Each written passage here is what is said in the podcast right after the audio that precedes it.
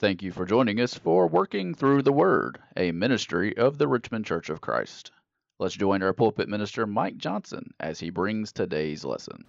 I find it interesting that many people are so concerned that they might be guilty of an unforgivable sin.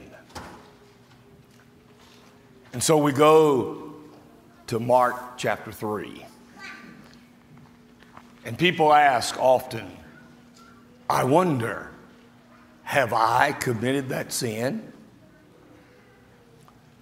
Am I never able to be forgiven because I violated this?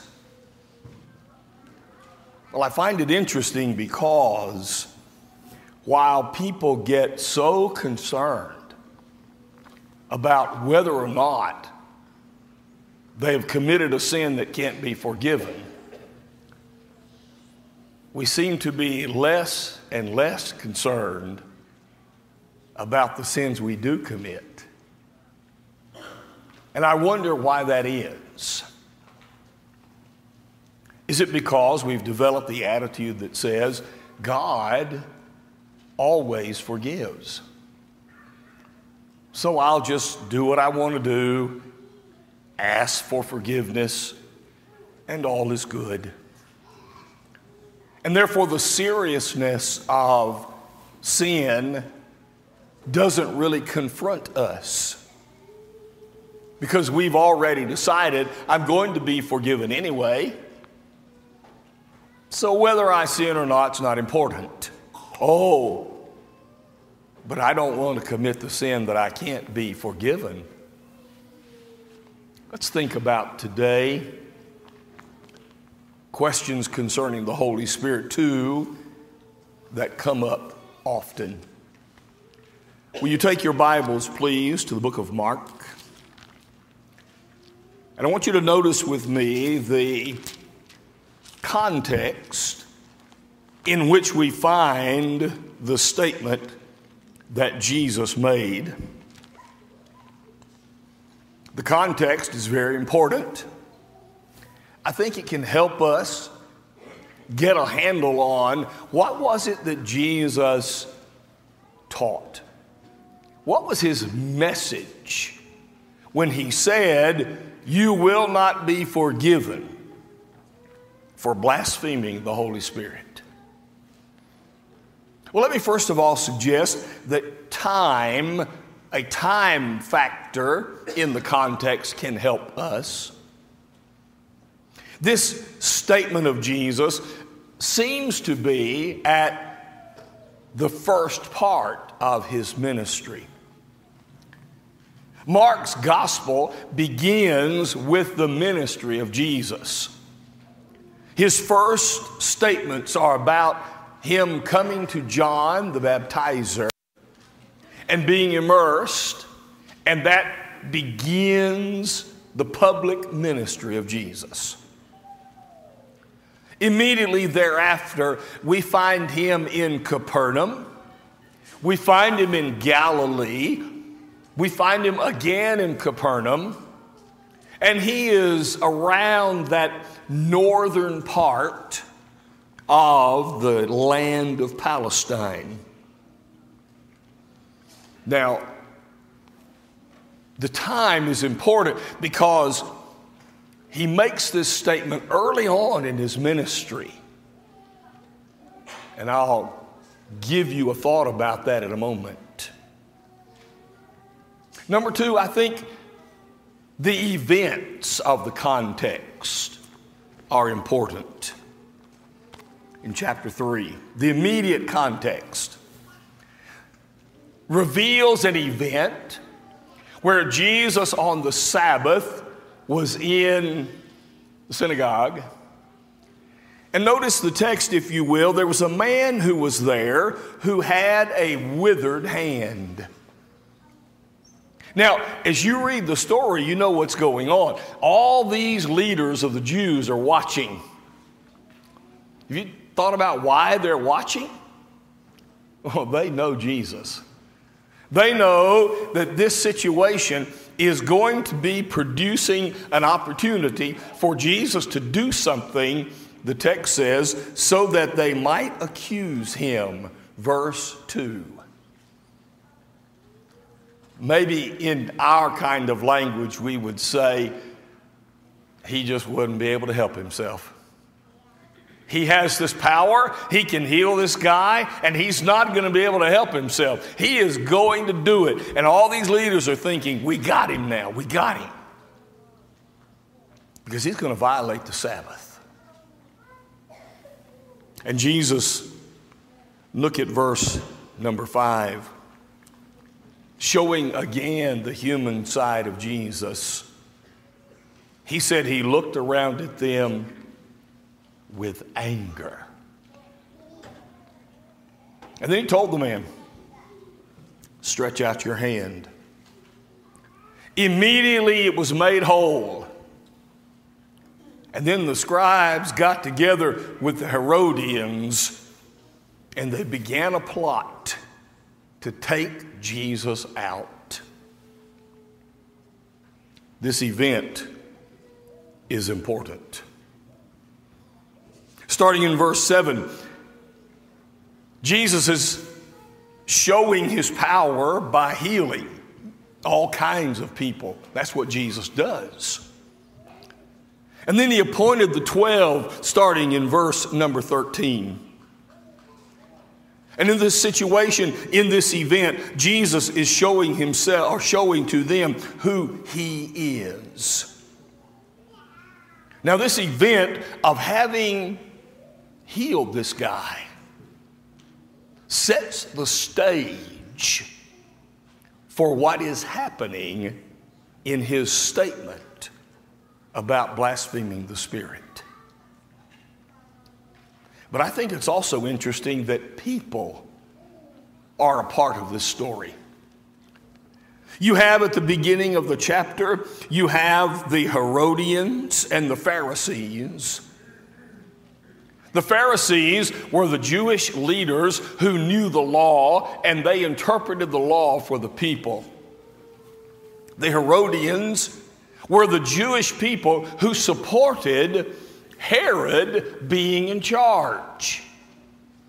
And so the Pharisees, who didn't like Herod, got together with the Herodians who supported Herod and in some way, they were thinking with the leaders of the Jews and the leaders of the Romans, we'll get together, we'll conspire, and we will destroy Jesus. Now, multitudes of people were now hearing about him. Yes, I think it's early on in his ministry. I can't tell you how long. My guess, this is certainly in the first year, maybe just a few months in. But already, from not only that northern area of Palestine, but even way down in the southern part, multitudes of people are flooding to Jesus. Any of us would. I would today. If Jesus came in and I would say, hey, man, I want to have full voice to be able to preach. How about help me here? Wouldn't you go out? If you're walking around with a limp, if you're not hearing so well, if your eyes aren't working well, won't you go somewhere if you knew you could be healed? These people traveled for miles because they heard what Jesus could do. And in verse 11, even unclean spirits were cast out. Whenever they saw him, they fell down and cried out, You are the Son of God. This event, these people, sparked the situation we read about. Verse 20 the multitude came together. There were so many people there that Jesus couldn't even find time to eat. One commentator said they were surrounding the house and pressing inside, that while he was sitting at a table, they were pressing up against him and he couldn't even enjoy a meal. Maybe you have seen stories about celebrities that try to go out and have a meal in public. And they are constantly bombarded either with media or autograph seekers. And many times they say, We just want a normal life. These multitudes. Look at verse 21. But when his own people heard about this, they went out to lay hold of him, for they said, He's out of his mind. His own people. Go down to verse 31. Let's find out who these people were his brothers, his mother, they're standing outside to see you, Lord. The crowd is around. They're out here. They want you to come out. Who is my mother? And who are my brothers? Jesus said, These. Even his own mother, who knew that Jesus was special even she thought, he's out of his mind. I think it's because it is so early in the ministry of Jesus. And Mary is trying so hard to wrap her mind around what is happening that she just thought, he's lost it. And they all came to take him away. Mary, probably to protect him, to keep him from harm. His brothers, who did not believe him at all, probably were embarrassed at what he was doing to the family name. All of these people involved in this situation. You take this early time in his ministry, this event of healing a man on the Sabbath, and particularly casting out demons, and all of these people out to get him in some way. Now, notice what Jesus said. You are, in our language, you're crazy. How can Satan win a battle if he fights against himself? If Satan fights against Satan, he is destroying his own army. How do you go and fight a strong man? Well, first of all, you bind him, then you can do whatever you want. Jesus said, You're accusing me of lining up with Satan? You're accusing me of saying what I'm saying in league with the devil? So he said, All of the sins will be forgiven, man, all of them. But if you blaspheme the Holy Spirit, never be forgiven. Now, Matthew, in his account, chapter 12, adds an interesting phrase. He said, Neither in this age nor in the age to come. There's something going on here that's different. It's different because in some ways it doesn't make sense. You can blaspheme Jesus all you want. You can be forgiven of that. But you cannot be forgiven of blaspheming the Spirit. We might be tempted to think it the opposite, wouldn't we? We might be tempted to think, well, wait a minute. I think it'd be a whole lot worse to, to blaspheme Jesus, to speak against him. I mean, he came to the earth, he died for me, and I'm going to speak against him. That's what blaspheme means. To speak against with the intent of condemning and cursing. But Jesus said, You speak against me all you want, but you can't speak against him. What makes it so different? Well, the answer is partially because, verse 30, he has an unclean spirit. What was it they said that caused the blasphemy? They said, Jesus, you have an unclean spirit. That's speaking against the Holy Spirit because Jesus was working in conjunction with the Holy Spirit that came to him in his baptism just a little bit before. And so he's telling them, when you tell me I have an unclean spirit, you're calling the Spirit of God unclean. But there's something going on here. What makes it different that the Spirit can be set up in a way that if you blaspheme, you're not forgiven? Here's what I think is going on the miraculous had a point.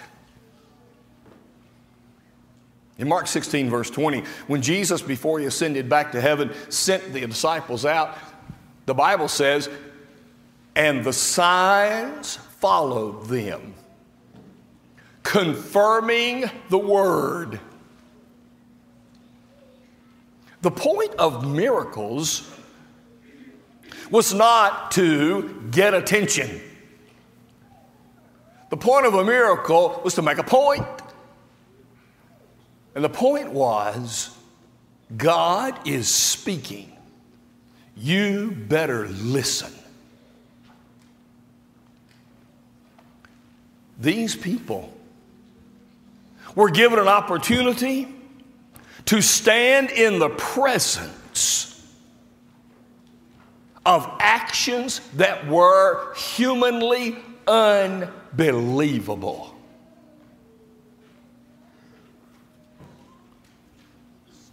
And if you sit there and you say, this fantastic event immediately making a withered hand whole. Or taking an unclean spirit out of someone to the extent that the spirit bows down to Jesus, and you say, that's the devil, that's Satan doing it to himself? If these miracles were for the purpose of producing faith, and you deny the best thing that God ever did to help produce faith in people, what else can He do? If you don't see this as a work of God, what else can God do? What else can He send? What else can He say to produce faith in you? It's not going to happen. You've had the best. In Matthew 11, when John the Baptizer was in prison and he heard about Jesus, and he sent some of his disciples, Go find out if this is the man we're looking for. What was Jesus' response? Go back and tell him about all the miracles you have seen. Meaning, when he knows about the miracles, he will know that it's me. Because that's what miracles do. They verify that God is at work. I think the timing is important again. Notice this, and for the old timers here, 25 years ago, Tom Myers and I were talking about this passage. And he looked at me and he said, Have you ever noticed that this was never brought up again in Scripture? Have you ever noticed that there was never an accusation after Jesus said this? Never. That Jesus said, You just blasphemed. It never came up. Because early in the ministry, he laid it out there. And nobody dared cross that line. They were just concerned there, as we would be today and have been, and some are. Have I committed this sin? Here are some takeaways for today.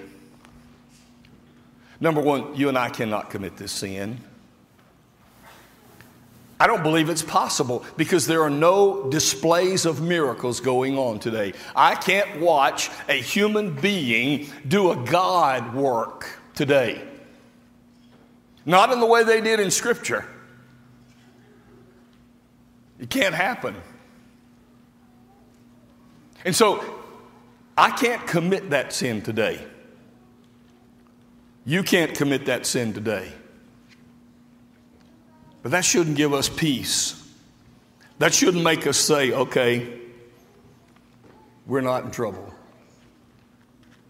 Here's another takeaway we need to have the Holy Spirit is not a subordinate member of the Godhead. He might be the least understood, possibly the least discussed, but he's not the least in importance. Which is why tonight we're going to talk together about 1 Thessalonians 5 and verse 19. Do not quench the Holy Spirit. He's not subordinate. He's not a lesser member. He is fully God. We can also know from this text and this event that we have a verified and proven word from God that we can trust. We don't need miracles today. We don't need somebody to perform a God action in front of us. We have the Word of God written, wrote down all of those things, witnessed all of those things, gave them to us. I have all I need. Don't need any more. All scripture is inspired of God and profitable for doctrine, for reproof, for correction, for instruction in righteousness. The man of God may be complete fully equipped for every good work. 2 Timothy 3 16 and 17. And I can also learn from this text, take away. Even if I can't commit this sin today, as far, as far as blaspheming the Spirit in a way that says I'll never be forgiven, I better be careful about blaming or accusing God of anything. Because even though they were told, you do this, you won't be forgiven, it is still possible today for us to reject, to speak against, to blaspheme God. Now, I know of people, you do too, who have spit in the face of God, turned their backs on the faith they once had. But I know many of them who have come back. And I'm convinced they were forgiven. But here's the problem. When I put my state, myself in a state where I blame God, I accuse God, I hold something against God, I'm in a danger zone. A danger zone leading to what the Hebrew writer called a hard heart. It is possible to be so hard hearted that I will not want to come back.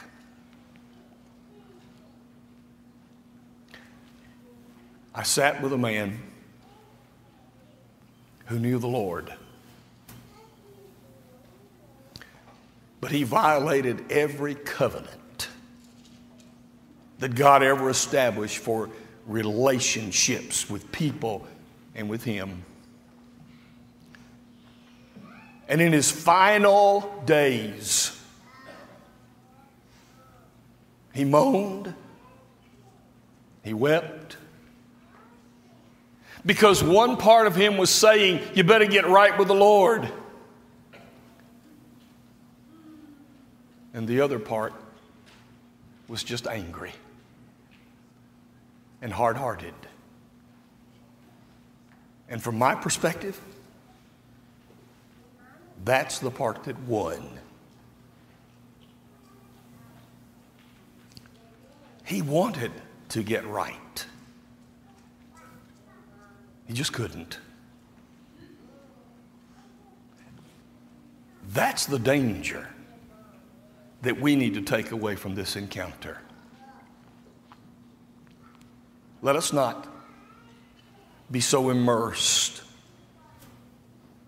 in our own lives that we fail to examine and realize Am I growing hard hearted? Or am I spiritually growing toward the Lord?